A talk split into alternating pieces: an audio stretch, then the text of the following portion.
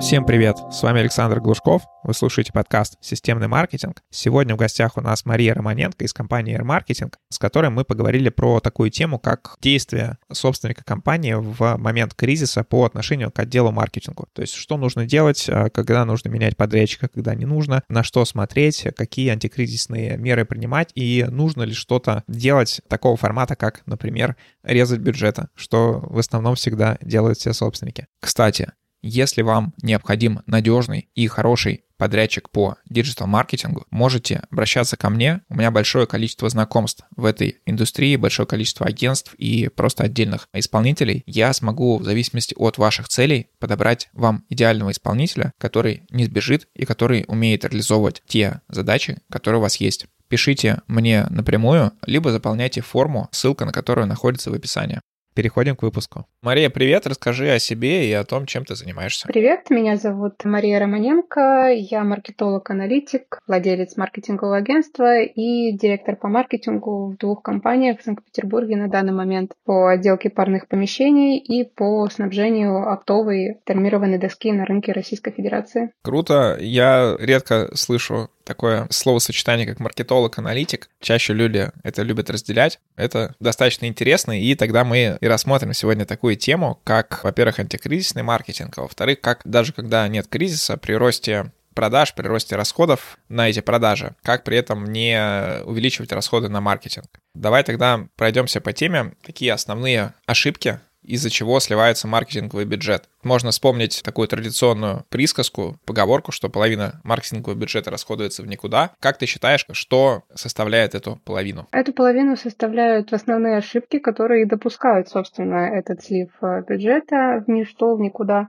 В основном самое первое, что забывают делать э, маркетологи перед запуском рекламы, это анализ рынка и целевой аудитории – Нельзя запускать никакую рекламу никуда, пока вы не понимаете, на кого она попадет и действительно ли на этой площадке, на этом месте человек встретит вашу рекламу и захочет потом купить.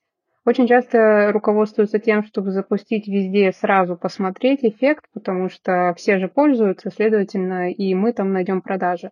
Но иногда канал может быть настолько неочевидным, что туда даже не подумают влезть, тем более если не знают об этом конкуренты, можно просто получить огромное количество лидов, причем за меньшую сумму. И основная ошибка, которая начинает все истоки ошибочных списаний за маркетинг, это отсутствие портретов целевой аудитории. Как только мы их составляем, мы начинаем корректировать, куда опускается реклама, в какие каналы, на что тратится и как эту рекламу, собственно, упаковать. Второй ошибкой является это отсутствие фильтров в рекламе. Если э, в объявлениях нету каких-то ключевых параметров, по которым человек должен пройти или не пройти по вашей рекламе, это начинается сливание лишних лидов по кликам, по показам, по оставлению оформлением заявок, и вы тратите время на то, чтобы обрабатывать абсолютно нецелевого клиента. Допустим, фильтры бывают в ценовом диапазоне, то есть от 1 миллиона рублей, от 2 миллионов. И это ставится прямо в рекламе, и клиент, который не должен у вас появиться, он просто не может себе позволить такие деньги и не переходит по вашей рекламе. Следовательно, вы экономите деньги на списаниях за рекламу и экономите время менеджеров, которые могли бы это обрабатывать. И также третье, скорее всего, основное, что я хотела бы выделить, это отсутствие контроля за подрядчиком заказчиками, когда реклама отдается на аутсорс и надежда на то, что профессионализм компании воплотит рекламу в продаже, не всегда оправдывается. Подрядчики могут оказаться очень непрофессиональными и совсем некорректно наполнять что настройки рекламы, что точно так же не регламентировать это все портретами целевой аудитории. И можно получить просто банальное списание денег и отсутствие получения в плюс продажами. Супер, особенно по первому пункту я мог бы добавить, что вот люди, которые изначально учитывают, где находится их целевая аудитория, это зачастую люди, которые занимаются медийной рекламой. Сколько я с ними не взаимодействовал, всегда они начинали с того, что лезли в медиаскоп или там еще в какие-то инструменты и смотрели, где их целевая аудитория. А при этом, когда там обращаешься за контекстной рекламой, за таргетированной, такое происходит не всегда, то есть все уже просто изначально берут одну площадку. Смотри, вот сейчас достаточно непростая ситуация на рынке. Многие компании сокращают бюджеты, там до сих пор кто-то уже перестал сокращать, кто-то еще продолжает сокращать. И очень любят сокращать вообще сам маркетинг, урезать рекламные бюджеты. Это всегда режется в первую очередь. А скажи, что, по твоему мнению, сокращать в маркетинге можно, а что сокращать в маркетинге нельзя? Первое, на что сразу тянутся руки сокращать, это бюджет. Это сразу урезать расход на рекламу с надеждой остаться в том же плюсе, в тех же продажах. Не всегда это работает, это очень редко, когда работает, чтобы маркетолог умудрился с сокращением бюджета оставить те же показатели. Это просто ювелирная работа, и все зависит от ниши, где это настраивается. Сокращение бюджета на рекламу всегда несет потерю продаж, потому что вы сокращаете непосредственно приход целевых клиентов э, на то, чтобы они принесли вам же деньги. Если сокращается бюджет, то это должно быть строго продумано, что будет снижена конверсия, э, возможно, из-за того, что какие-то каналы отключаются, какие-то могли приносить не такой эффект. Либо это может быть просто банально сниженный процент продаж в этом месяце, не уложитесь в план, не сможете закрыть э, точно так же план для менеджеров, которые рассчитывают на это. То есть э, сократить всегда можно, но все очень думают, в надежде мечтают на то, что сокращение бюджета никак не повлияет на прибыль. Но здесь прямая связь, и это нужно делать очень аккуратно и всегда продумывать на то, что нужно готовиться, потери продаж будут. Точно так же с ключевыми кадрами. Первое, что все сразу рвутся сократить зарплаты или места в отделе маркетинга. Начинается сокращение, совмещение, чтобы один человек выполнял две должности и так далее. Очень тяжело с этим сталкиваться, когда сокращают действительно талантливых людей, которые могли бы двигать эту компанию вперед. Очень важно, чтобы люди, которые горят работой, горят своим делом, делом и компанией оставались, несмотря ни на что. Они всегда должны понимать, что в компании могут быть и спады, и подъемы, и они даже могут понять, что сокращение оклада может быть временным и так далее, но исключение важных шестеренок из системы может точно так же погубить это все, как банальное сокращение бюджета. Хотя кажется, что вроде бы одного человека можно заменить на другого, и что здесь такого какой-нибудь простой должности, ну, тот же SMM-специалист, или настройщик контекста, но здесь очень-очень много решает человеческий фактор. Исключать талантливых людей из системы, если даже на них можно сэкономить, очень пагубно может сказаться на дальнейших продажах. Меня очень зацепило то, что ты сказала по поводу того, что две должности должен занимать один человек и выполнять какие-то разные функции. Я вот сколько не видел такое в жизни, это всегда не работает, особенно когда пытаются в одного человека запихнуть и какие-то инструментальные должности, он должен что-то делать, выполнять какие какие-то задачи, приходящие сверху, и что-то креативное, когда он должен что-то там искать, исследовать и так далее. И это точно не работает, то есть человек всегда уходит в основном в инструментальное, то есть он закрывает какие-то задачи и все. И никакого развития в таком формате не будет. А скажи тогда, каким же образом можно все-таки экономить на маркетинге, но при этом вот не сокращая бюджет, не сокращая какие-то ключевые кадры. Ну, допустим, мы здесь не будем брать такую кризисную ситуацию, мы будем брать какую-то такую среднюю ситуацию, когда, в принципе, все нормально. В первую очередь начать всю экономию, все сокращение, которое хотелось бы сделать в маркетинге в момент кризиса и сохранить при этом продажи, провести аудит полностью проверить всех подрядчиков на компетенцию, особенно если это новые кадры, которые только недавно вошли в команду. Проверить все рекламные объявления, как что работает, просто детально просмотреть каждую воронку, с какого этапа идет массовый уход клиентов. Очень важно этот этап проработать и понять причины. То есть, возможно, даже не реклама причина того, что у вас очень низкие продажи. Это может крыться в отделе менеджеров э, или, в принципе, это в дальнейшем взаимодействии с клиентом, что он отказывается, расторгает договор. То есть здесь нужно смотреть всю воронку комплексно. Когда мы находим ошибку, мы ее исправляем, и именно исправление этих ошибок и дает экономию. То есть вы не будете привлекать лишних клиентов, которые не должны у вас оказываться в компании, потому что вы не хотите с ними работать, либо по бюджету, возможно, по каким-то локальным требованиям, то есть нахождение в определенном городе. И сокращение таких ошибок влечет экономию бюджета. То есть 2000 человек, которые могли нажать на ваше объявление, нажмут из них только 700, и именно 700 вам и нужно, а все остальные это не ваши целевые клиенты. Это как раз-таки фильтры, о которых я говорю. И они, их внедрение как раз-таки без сокращения бюджета дает экономию и внесет в дальнейшем рост в продажах, потому что тогда мы не тратим время менеджеров на то, чтобы они обрабатывали нецелевые лиды. Целевые лиды могут быть закрыты на больший чек, на них уделяется больше времени, больше качества. Следовательно, мы растем за счет объема, и если мы даже все равно параллельно сокращаем бюджет, эти фильтры могут помочь стабильно оставаться в продажах.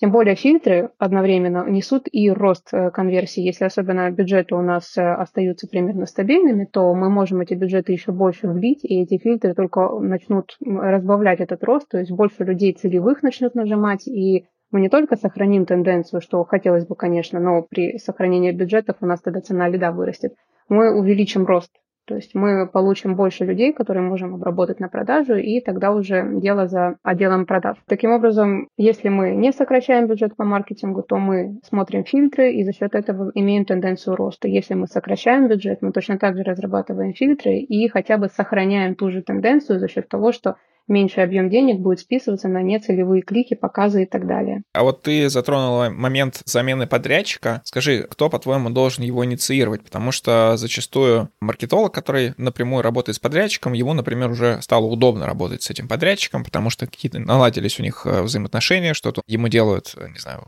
какие-нибудь отчеты делают за него, что-то еще, и э, он не будет заинтересован в смене подрядчика. А собственнику, скорее всего, это будет тоже не видно, потому что маркетолог будет защищать такого подрядчика. Как в таком случае действовать собственнику? Как выискивать те моменты, которые покрываются просто сотрудниками? Смотреть только на цифры. Если реклама не работает, если воронка показывает, что слив бюджета, слив вообще всех лидов идет именно с показов объявлений, если у нас воронка слишком грубо говоря, э, с широким входом и узким горлышком, то есть 2000 рядов входит, а в продажу закрывается 10, то ну, какие тут могут быть аргументы в пользу подрядчика и маркетолога, которые не могут это исправить? То есть воронка должна быть стандартной, где-то, ну, допустим, 100 вход, там 4 выход, вот это нормально, но не 10 тысяч, где там 30-50 продаж. То есть здесь нужно смотреть на цифры. Они все равно расскажут все, и если аналитика показывает, что реклама не работает, и подрядчик ничего не может с этим сделать, следовательно, нужен другой подрядчик. Допустим, мы сделали какие-то действия, выстояли в кризис, не развалились, не закрылись. Как нам а, сохранить вот такую же тенденцию и после? То есть а, как и дальше увеличивать количество продаж, либо хотя бы сохранять их, но при этом там меньше тратить на маркетинг? В кризисные периоды я всегда использую методы офлайн маркетинга в комплексе с э, пиаром. Если, допустим, у нас стоит острая необходимость увеличить э, количество рядов и продаж, но при этом нет возможности роста бюджета на рекламу, мы смотрим туда, куда этот бюджет пускать не обязательно. Это могут быть взаимодействия с компаниями, то есть налаживание сотрудничества с коллегами по рынку. Если у вас, э, допустим, продается какой-то продукт э, для целевой аудитории, которая там встречается среди девушек, молодых, заинтересованных образованием, саморазвитием, мы ищем, где, где еще мы можем их встретить. Смежная сфера. Допустим, они интересуются какими-то определенными курсами или ходят в определенный кружок, или, в принципе, это может быть какое-то хобби по общим интересам. То есть мы идем туда, где наша целевая аудитория присутствует или хотя бы начинает впервые касаться с нашим продуктом, с проблемой, которую наш продукт э, решает. Мы можем наладить взаимодействие с руководителем этой компании или выйти сначала на смежную должность. То есть, если мы маркетолог, мы ищем маркетолога из той компании и предлагаем просто сотрудничество, обмен лидами. Если мы говорим, к нам приходит лид, заинтересованный в вашем продукте, мы обмениваемся, получаем процент или какую-то еще выгоду. Таким образом, мы не тратим на рекламу ничего, кроме как своего личного времени, которое мы тратим на поиск этого маркетолога, налаживание контактов. И мы получаем а, просто трафик, за который не нужно платить деньги. Точнее, мы можем еще и процент с этого трафика получить, если он перешел от нас в компанию, мы ему продадим и еще и процент получим от коллег. И также пиар-акции – это что-то масштабное, это что может завируситься, что может просто с расходов 10 тысяч превратить это в огромные охваты и доходы впоследствии. Но тут задача попасть очень точечно, и захватить действительно интерес аудитории. Это желательно, конечно, попасть в СМИ просто за счет того, что это какая-то тема, которая стала интересной. Вы не платите ни копейки, а вас пишут. Это как раз-таки задача очень сложная, но она больше уклоняется в пиар, но работает в тандеме с маркетингом. Таким образом, можно привлечь большой трафик, не потратив много. И для кризисных периодов это одно из самых лучших, что можно придумать. Мария, спасибо. Напоследок дай совет собственникам, которые все-таки не могут не резать бюджета в кризис. Естественно, им страшно, страшно за выживание компании, за выживание их самих, их семей, сотрудников и так далее. Дай им какой-то совет, напутствие, подбодри их, чтобы не снижать эти бюджеты. Всегда нужно помнить, что снижение бюджетов – это потенциальное снижение продаж. Не бойтесь э, менять людей, которые не приносят результат, даже если они становятся очень близки или они аргументированно оправдываются. Цифры вам покажут все. Если маркетинг работает плохо, и это не могут исправить хотя бы в течение месяцев трех, то здесь, к сожалению, уже нужно менять того, кто ответственен за это. Маркетинг может работать, и он работает, и будет в любые времена, в кризис или в расцвет рынка. Главное верить в науку и не терять в нее надежду только от того, что какие-то специалисты плохо умеют с ней обращаться. Всем спасибо за внимание. Задать вопрос Марии вы можете по ссылке в описании, а вас я попрошу подписаться на этот подкаст в том сервисе, где вы его слушаете. Спасибо. Еще раз напоминаю, что если вам необходим подрядчик по любой из услуг, связанных с диджитал-маркетингом, в том числе контекстная реклама, SEO, стратегия, медийная реклама, ASO, оптимизация и так далее, можете писать мне, я подберу вам подрядчика.